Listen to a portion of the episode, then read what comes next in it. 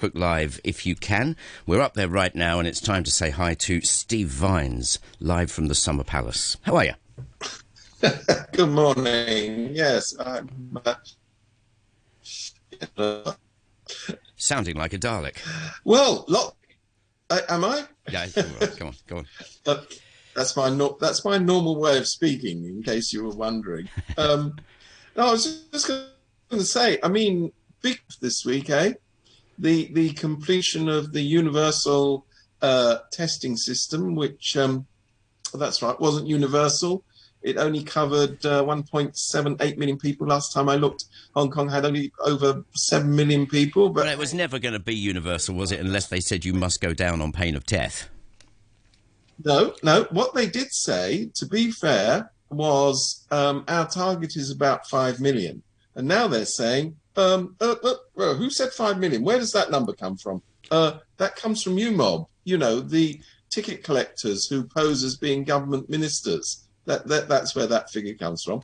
Anyway, so it wasn't five million, it wasn't seven million, it was 1.78 million. We know that because it's finished now. Yeah. And we also know that it costs 530 million dollars, which works out at per 32 cases that were identified as a result of this, that's some 16.5 million per case. It's a bargain, I tell you. You, I mean, if you go into your park and rob or your unwelcome store, you won't get anything at that price. So it's a complete and utter bargain. But we hear from the CINO, the chief executive in name only, that you mustn't look at it in this way. No, no, no, no, no.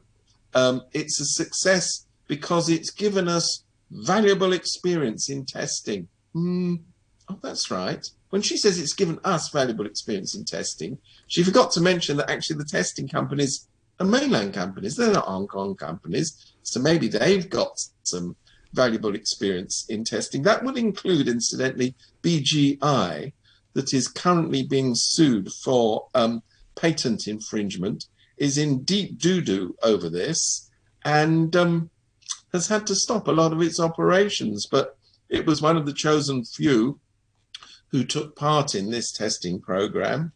But what is even more mind boggling, I think, than the cost of it, although that's pretty damn mind boggling by any standards, is the number of people involved. 6,000 people were deployed to 140 centres for collecting this uh, these samples. Plus, and this I really love about the Hong Kong government, plus 4,000 bureaucrats. So that's a total of 10,000 people were involved in an exercise. It was massive. Which was described, which was described by the World Health Organization. Remember, a very China-friendly organization as a complete waste of effort. They weren't specifically talking about Hong Kong, but they were talking about testing. They said Mm. if you do, if you have the resources to do that, you have the resources to do targeting testing, and that's what counts. But the government, bless them, they knew better. They've got lots of public money to throw around, lots of it, lots of it sloshing around.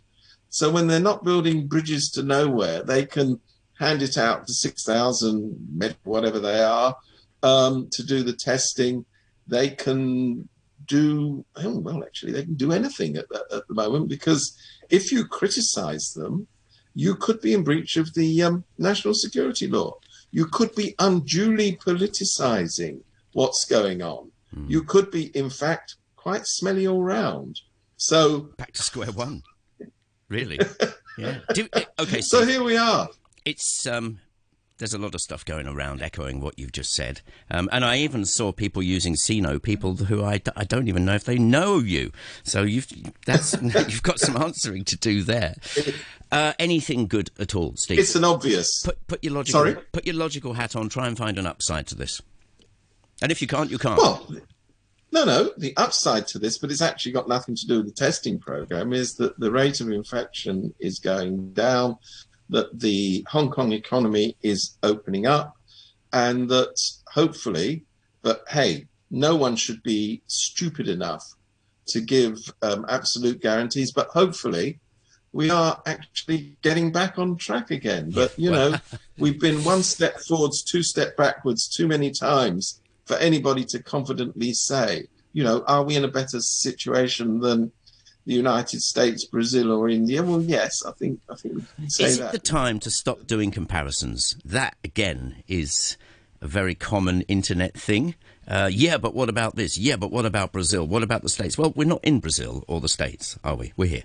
No, we're not. I mean, it's just comparative performance. Um, I, I mean, it is useful as a measure. You know, infections per capita, how many people have had the virus, how many people have recovered from it. I mean, th- these are useful as as benchmarks Yeah. to know how you're doing. But at the end of the day, to the people who unfortunately have died from coronavirus, it's little comfort. Hmm. To the people whose businesses have been destroyed, destroyed during the pandemic, it's of limited comfort. And to the people who've been laid off work in their hundreds of thousands, take no notice whatsoever about the unemployment figures because they don't reflect the army of part time workers in Hong Kong. So, to all of those people, to be told that the situation in Brazil is worth is is worse, I would think is a very small comfort indeed. It's like chalk and cheese, But, you chalk know, and oranges. Yeah, but it's a very it's a very human thing to do, isn't it? Have you noticed? Very human thing to say. Ah, yeah, but what about X? And it doesn't help us saying what about X. Well, you know, there's a lovely example of that I, uh, uh, just this week, um, where anybody, um, you know, if we've still got the listener listening, they'll they'll, they'll know that in Britain that the uh, government of Boris Johnson is doing a fantastic attempt to to diminish the relationship of uh, Britain with the rest of the world. It's saying it's signed up to an international treaty with the European Union and is now going to uh, ignore bits of the treaty that it doesn't like. They've actually stood up in Parliament and said that's what's going to happen. And I've seen this rash of pro uh, Beijing commentators going, ah, see, Britain, ah, Yeah, they criticize the treaties. Ah, ah, ah, ah. I mean, you know, the quacking that's going on, the delight, the sheer absolute um, reveling in the misfortune of of Britain. And believe me, I think it's a terrible thing that the the Johnson government is proposing to do. But you know, the conclusion that they draw is because somebody else is as smelly as we are, it's a great thing. a bit of a- Here's another idea. Hmm. Why not compare yourself with the best, not with the worst? Yeah. Just an idea. I'm throwing it in there. I, I doubt it will gain any traction. let's talk about this for a second. Think about. Yeah, you're well up on British politics. Did you see this coming in any way? I mean, loads of people are saying Boris Johnson. We told you so. Well, I mean, I don't think you need to be a a, a- a great mystic Meg to have worked out that Boris Johnson is a serial liar, that Boris Johnson has a track record for always blaming other people for his mistakes, for really um, being focused on the one big thing that matters to Boris Johnson, which is um, Boris Johnson. So, yes, I think, you know, what's the mess that Britain is now in over the um, disengagement from the European Union, and indeed, incidentally, over the pandemic, was predictable. I mean, he's got cabinet stuff full of a tier that's been taken off the shelf from among the uh, Conservative Party members of Parliament. I mean, it's it, it's not it, it, you, you know they used to use this word omnishambles, but I'm I'm kind of thinking that omnishambles doesn't meet the meet the criteria. It's it's very depressing. Whilst we're on the subject, Steve, can you, in very simple terms, describe how you understand the Ireland situation? What it really would mean if you were there? Well, I think um, the Ireland situation. It, I I know this is a stupid thing to say, so of course I'll say it. It's both complicated and simple. Okay. The simple bit is that Ireland remains as a member of the European Union, and as far as its relations with Britain are concerned, it's dealing with a third country, even though it shares a land border with Britain between the north and the south. Right. The problem is that Britain wants to say that despite the fact that it wants to break its agreements with the European Union, it wants to retain an open border with the Republic of Ireland, which which is what everybody says is a good idea. Right. The problem is, if you want to do that, you have to have an international agreement. You know, I mean, it, it, you, you can't just throw the toys out of the pram and say, "I want, I want a new car, I want a new teddy bear." You know, the reality is that they are dealing with an international treaty. They're dealing with an organisation that Britain used to be a member of and is now volunteered not to be a member of. Yeah. And the consequences of that are that agreements have to be reached. I don't think it's that vastly complex in a way. So, I mean, again, the reality of this. That's the bit people are stumbling on. I mean, I totally understand. Thanks for the explanation. Brilliant. But so he does this. What's going to happen? He doesn't do this. What's going? to... Have you thought? Have you got any sort of possibilities? Well, I, I think the, the, the main possibility, and, and to my mind, you always need to focus on how it will affect people. Yeah. Is you can see it in in what's happened in the trade deal, one of the few substantive trade deals that Britain has managed to agree since leaving the European Union. Remember, leaving the European Union would, would enhance the freedom of Britain to trade with anybody wanted to, blah, blah, blah. Well, so an agreement has been signed, a trading agreement has been signed with Japan. Admittedly, it only accounts for 2% of British import, exports, but hey ho, it's better than nothing. Mm-hmm. What is the most significant thing about the agreement with Japan is it's um, more or less the same as what they had before. So, you know, at best, at best, all they're going to get out of these trade agreements is what they had before. I'm not quite sure how that's a phenomenal trying to how it's going to make the economy soar into the outer outer stratosphere. I, I just don't see it. Mm. Well, listen, let's turn the clock back to 2016. And it did Yes. seem at the time very much that in the referendum, I think it was 2016, a lot of people were going, We want blinking foreigners, we want our country back. Do you still think it was based on that mentality? Yes, and and I, I, I actually appreciate why people voted um, against the continued membership of the European Union. Mm. There was this feeling that there was this sort of ghastly elite in London who were doing down the rest of the country and were, you know, were too busily obsessed with with mixing with foreigners and not paying enough attention to the country itself. I understand why people felt that. Yeah. And that's why they voted. I think they mainly voted for negative reasons. They didn't vote for positive reasons. Yeah. Whether people really thought that they would get richer as a result of leaving the European Union, I don't know. If they did think that, they're going to be immensely disappointed. Did they not realise that? Do you think it was to do with all these years that Britain was part of the EU? Things were actually very comfortable. Logistical things were, were actually, I wouldn't say easy, but they were made to join in the middle nicer. And now that's been yanked away. Um, the jigsaw isn't so smooth, is it?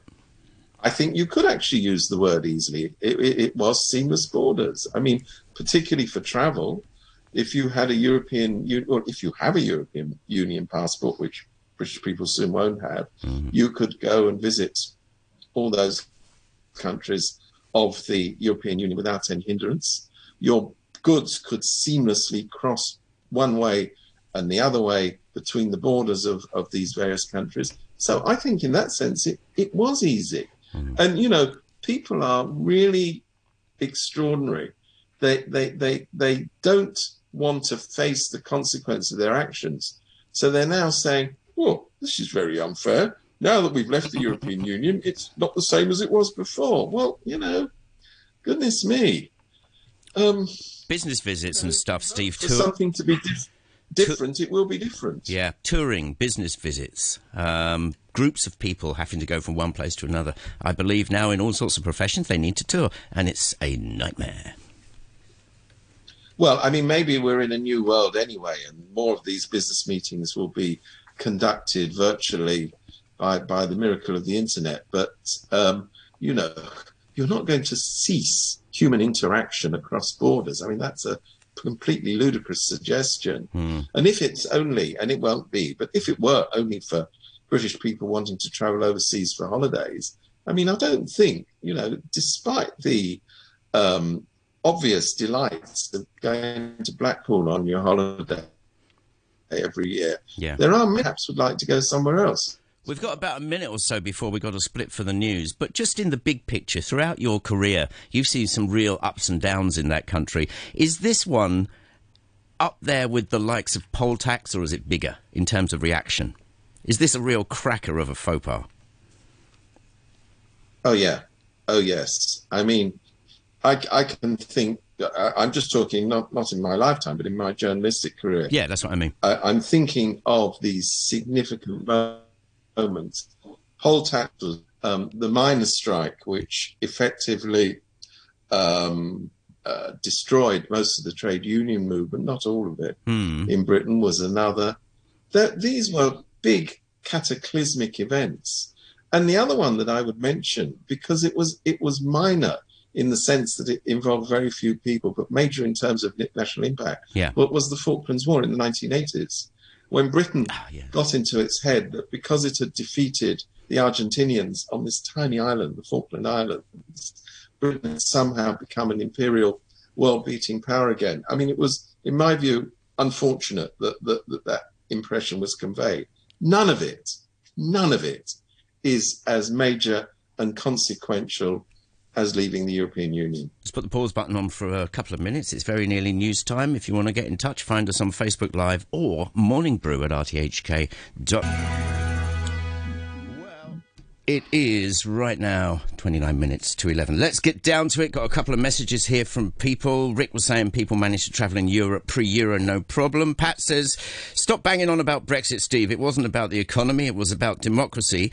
And Andrew says, is this the issue on Steve's menu today? No, Andrew. I brought it up. Anyway, good point. The Hong Kong administration declining to lobby Guangdong police or China higher ups to allow the 12 uh, collared HK speedboat passengers to meet their families' appointed lawyers and getting on with charging them for the border infringement, then returning them to HK to face any local charges against them. Question mark.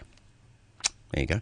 Well, sh- should we pick up on that last one because like. it is something that I think is tremendously interesting. So this is about the 12 Hong Kongers who got in a speedboat in Sai Kung, to make it to Taiwan to escape um, from Hong Kong. It's it's a method of leaving and arriving Hong Kong that's very well known to a lot of Hong Kong people who originally arrived from the mainland in little boats um, when it was illegal to come here in other ways. So there's a deep resonance in this sort of thing.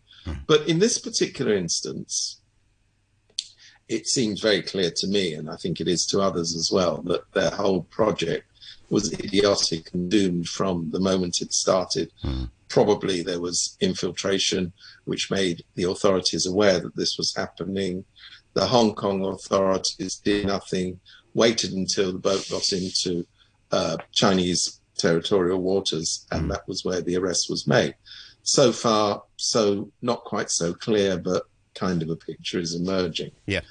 What's happened now is really worrying, with the Hong Kong authorities saying virtually, we don't like these people, therefore, we are not going to take responsibility for their fate.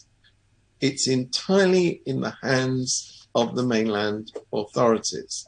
Now, that objectively, of course, is true because they're detained on the mainland Yeah. and they will go through the mainland judicial process. What isn't true and what is appalling is the lack of assistance that they're receiving from Hong Kong. They are, you can't just say we'll only assist people from Hong Kong who we like. We're not going to, you know, if, if our residents are involved in a problem in the mainland and we don't like them, we'll simply ignore them. In the past, where Hong Kongers have got into difficulties in the mainland, the authorities here have provided support to them and have tried to alleviate their situation where it's been possible. It's very difficult in the Chinese judicial system. First of all, we hear that the legal representation that their families have tried to provide for these 12 has been disallowed by the Chinese authorities.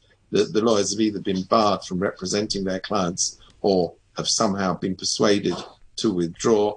They will now get um, representation by whoever is appointed by the Communist Party authorities to represent them. They will then enter into a legal process. And remember, in the Chinese legal process, 99 point whatever it is percent of people who appear before a Chinese court are found guilty. So I don't think it's an exaggeration to say is that the outcome of any judicial proceedings are inevitable. Mm. It's no good for Ronnie Tong, who seems to have emerged as the main government spokesman nowadays, although he's only an EXCO member, to say, well, you know, what do you expect? If you keep criticizing the judicial system in China, they're going to get upset. Well, I'm sure they are going to get upset. I, I understand that. But, you know, uh, he's a lawyer, he's a barrister, he's, he's actually been the uh, chairperson of the Bar Council, so he knows perfectly well what goes on in the Chinese judicial system. Hmm. He knows that you're guilty as charged and will be found guilty. He knows that sentencing will come with political considerations. All of this is happening. For people from Hong Kong who get into trouble on the mainland, and this is not an unusual occurrence, this is a bigger event than most, but it's not an unusual occurrence. It's more than depressing to learn that their backs, Hong Kong government does not have their backs. Steve, would it be fair to say that they're done for and a point needs to be made? That's the thinking. Oh, in, oh, indeed. Oh, indeed. I mean, while all of this is going on, the Hong Kong government is demanding that Taiwan returns five people who also entered Taiwan illegally. Can you imagine the uproar there would be in but Taiwan? Isn't that where we started? People were indeed. Yeah, well, I mean, if they were sent back, I'm just saying, can yeah. you imagine what uproar there would be there? So, you know, not only is Hong Kong not protecting its own citizens, but it is adding to the problems of cross straits relations by making it so that people in Taiwan what a dangerous place uh, Hong Kong has become and how little cooperation they can expect. And just in case anybody listening to this has forgotten, which I'm sure they haven't, why the extradition bill, which caused all the protests in the first place, was brought into effect, which was because of this murder case in Taiwan, in, including, uh, sorry, uh, um, concerning two Hong Kongers, yeah. and Taiwan asking for the extradition of the self-confessed murderer from Hong Kong. Mm-hmm. And Carrie Lam told us many, many times the law was the extreme urgency in achieving justice for the murder victim, this young young woman who was murdered. Yeah. What is the reality? Oh, that's right. He's free and walking around Hong Kong. That's the reality. Mm. That's where the urgency in returning him to justice now stands. You're talking about these 12 guys and being protected by the Hong Kong government, Steve, but surely they're saying, well, you tried to run away from us. So uh, once again, we're going to make an example of you. That is indeed what they're saying. They're saying they've broken the law and you must accept the consequences. I mean, I don't think what's in dispute is that they've broken the law. Yeah. I think let's yeah, yeah. not bother with that stupid argument. Of course, they've broken the law. What's in dispute is whether they are entitled as residents of Hong Kong mm. to obtain the protection and the assistance of the government of Hong Kong. That doesn't mean that they won't be found guilty. They will be, obviously. They're going into Chinese court. Everybody's found guilty in Chinese courts. The question is, will they be afforded some form of proper legal representation? Will anybody in Tamar lift a finger on their behalf? Those, to me, are the questions, not the question of guilt. Mm. Well, Andrew, you you you wrote that. I mean, um, thanks very much. What do you reckon, mate? Please just uh, add to your comment on our Morning Brew Facebook feed. Uh, opinions are very valuable to us here and there. On you go.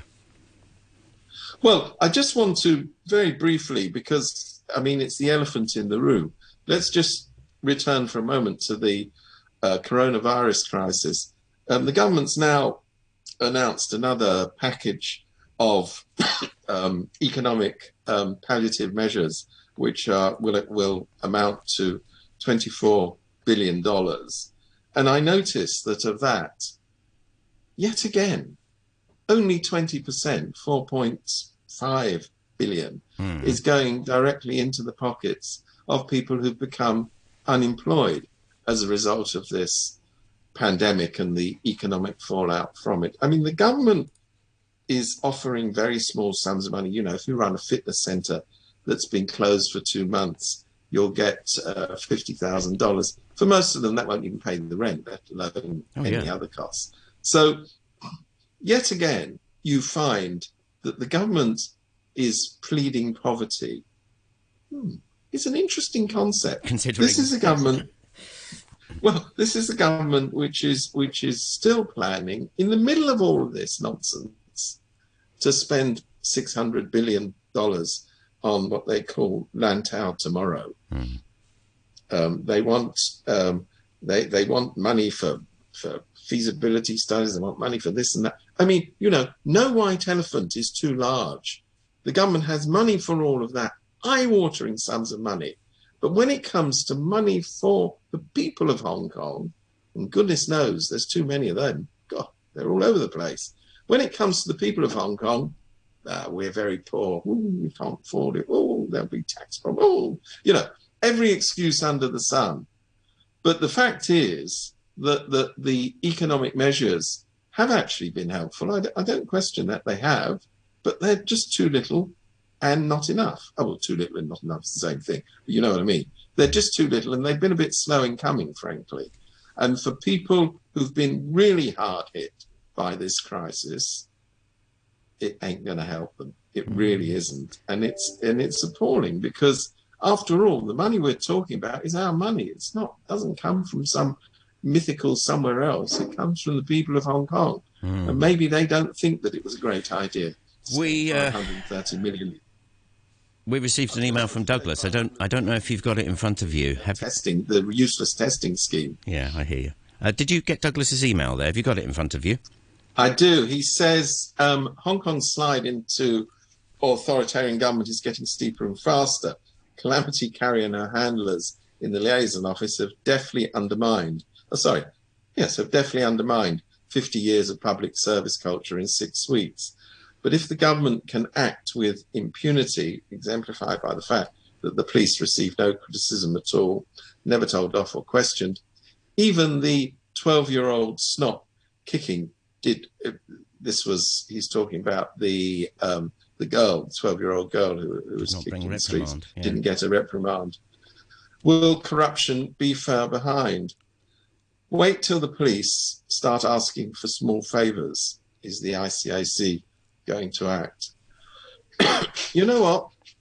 If nothing else, if nothing else emerges from this enormous uprising that we've seen in the last year or so, I think it's very unlikely that normal relations between the police and the public can be easily restored. I wouldn't say never, because never is a very long time, but at least in the foreseeable future. The level of distrust is such a chasm now. And the absolute terror that, that, that, that grips officials in even muttering a single word of criticism over police action. We saw in the courts yesterday two defendants getting off by a magistrate who basically said, look, you know, the evidence I've got from the police is worth, Hmm, hang on, I need to find a word that isn't rude, is worth nothing.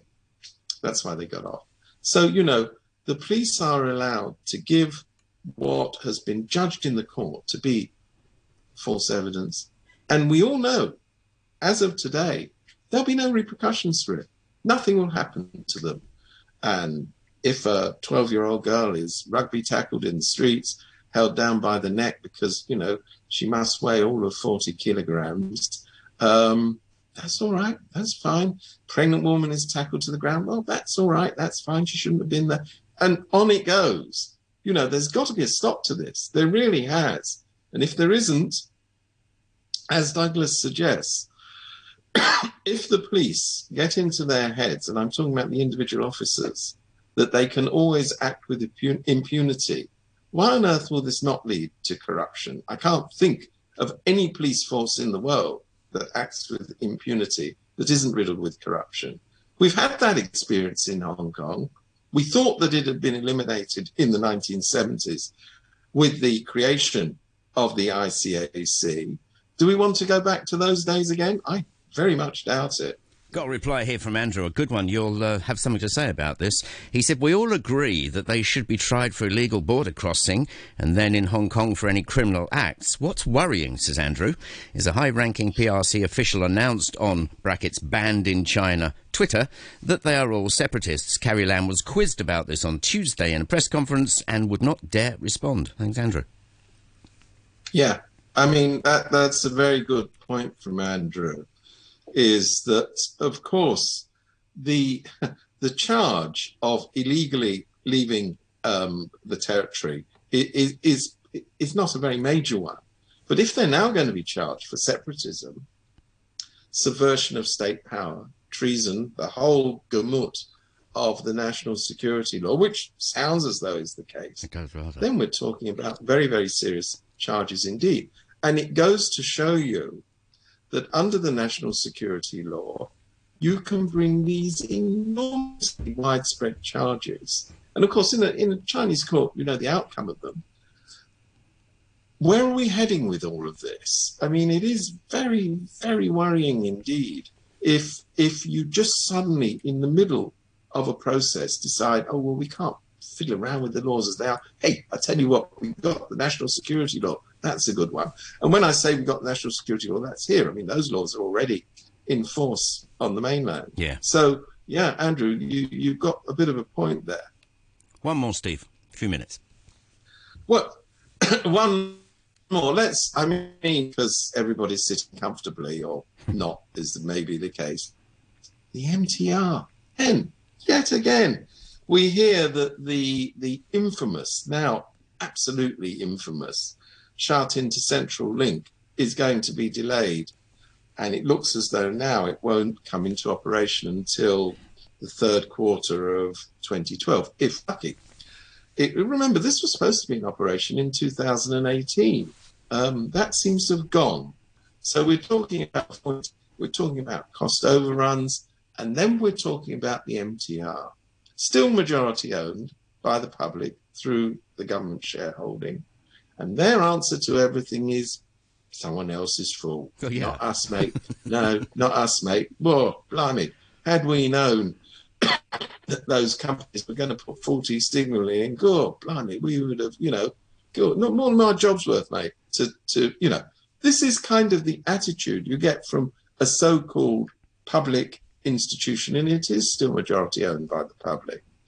The level of irresponsibility and incompetence at the MTRC is a wonder to behold. They've purged the management, they've got a new management in, and they've really been spectacularly effective in doing the same as the old management. Hey, that's a bit of a result, isn't it? They're using the same old tactics, nothing to do with us. Oh, goodness me, very, very, very worrying that these things are happening. But hey, who knew? Who knew? Cool, blimey. it's kind of funny and it's also tragic. And as somebody who's dying to use this, because it'd be very convenient to me where I live, yeah. the idea that I'm going to have to wait another couple of years before hopping on a train to Central in doesn't fill me with as much pleasure as perhaps it should do. Love your work, Steve. We'll do it again next week. And thank you for your messages on Facebook and to Douglas for his email.